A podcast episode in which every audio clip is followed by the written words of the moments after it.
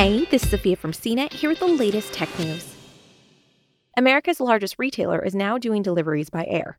Walmart will transport goods like cough medicine, thermometers, and other health related products via drone to Arkansas customers who live within a 1.15 mile radius from a base outside a store in Farmington, starting Monday.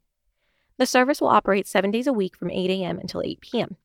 Walmart's drone delivery option comes via a partnership with DroneUp, a startup out of Virginia that provides drone technology and services.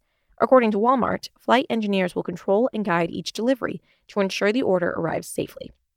The service will be expanded to additional Arkansas locations in Rogers and Bentonville in the coming months, and Walmart eventually plans to provide the service over long distances.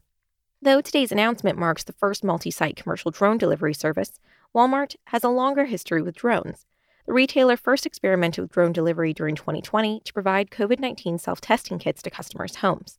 Through a partnership with Quest Diagnostics and DroneUp, Walmart was able to deliver its kits within a one mile radius of the designated locations in North Las Vegas and Cheektowaga, New York, to the driveway or backyard of customers' homes. Amazon, Alphabet, and UPS are among other companies looking to expand delivery options aerially. For more of the latest tech news, visit cnet.com.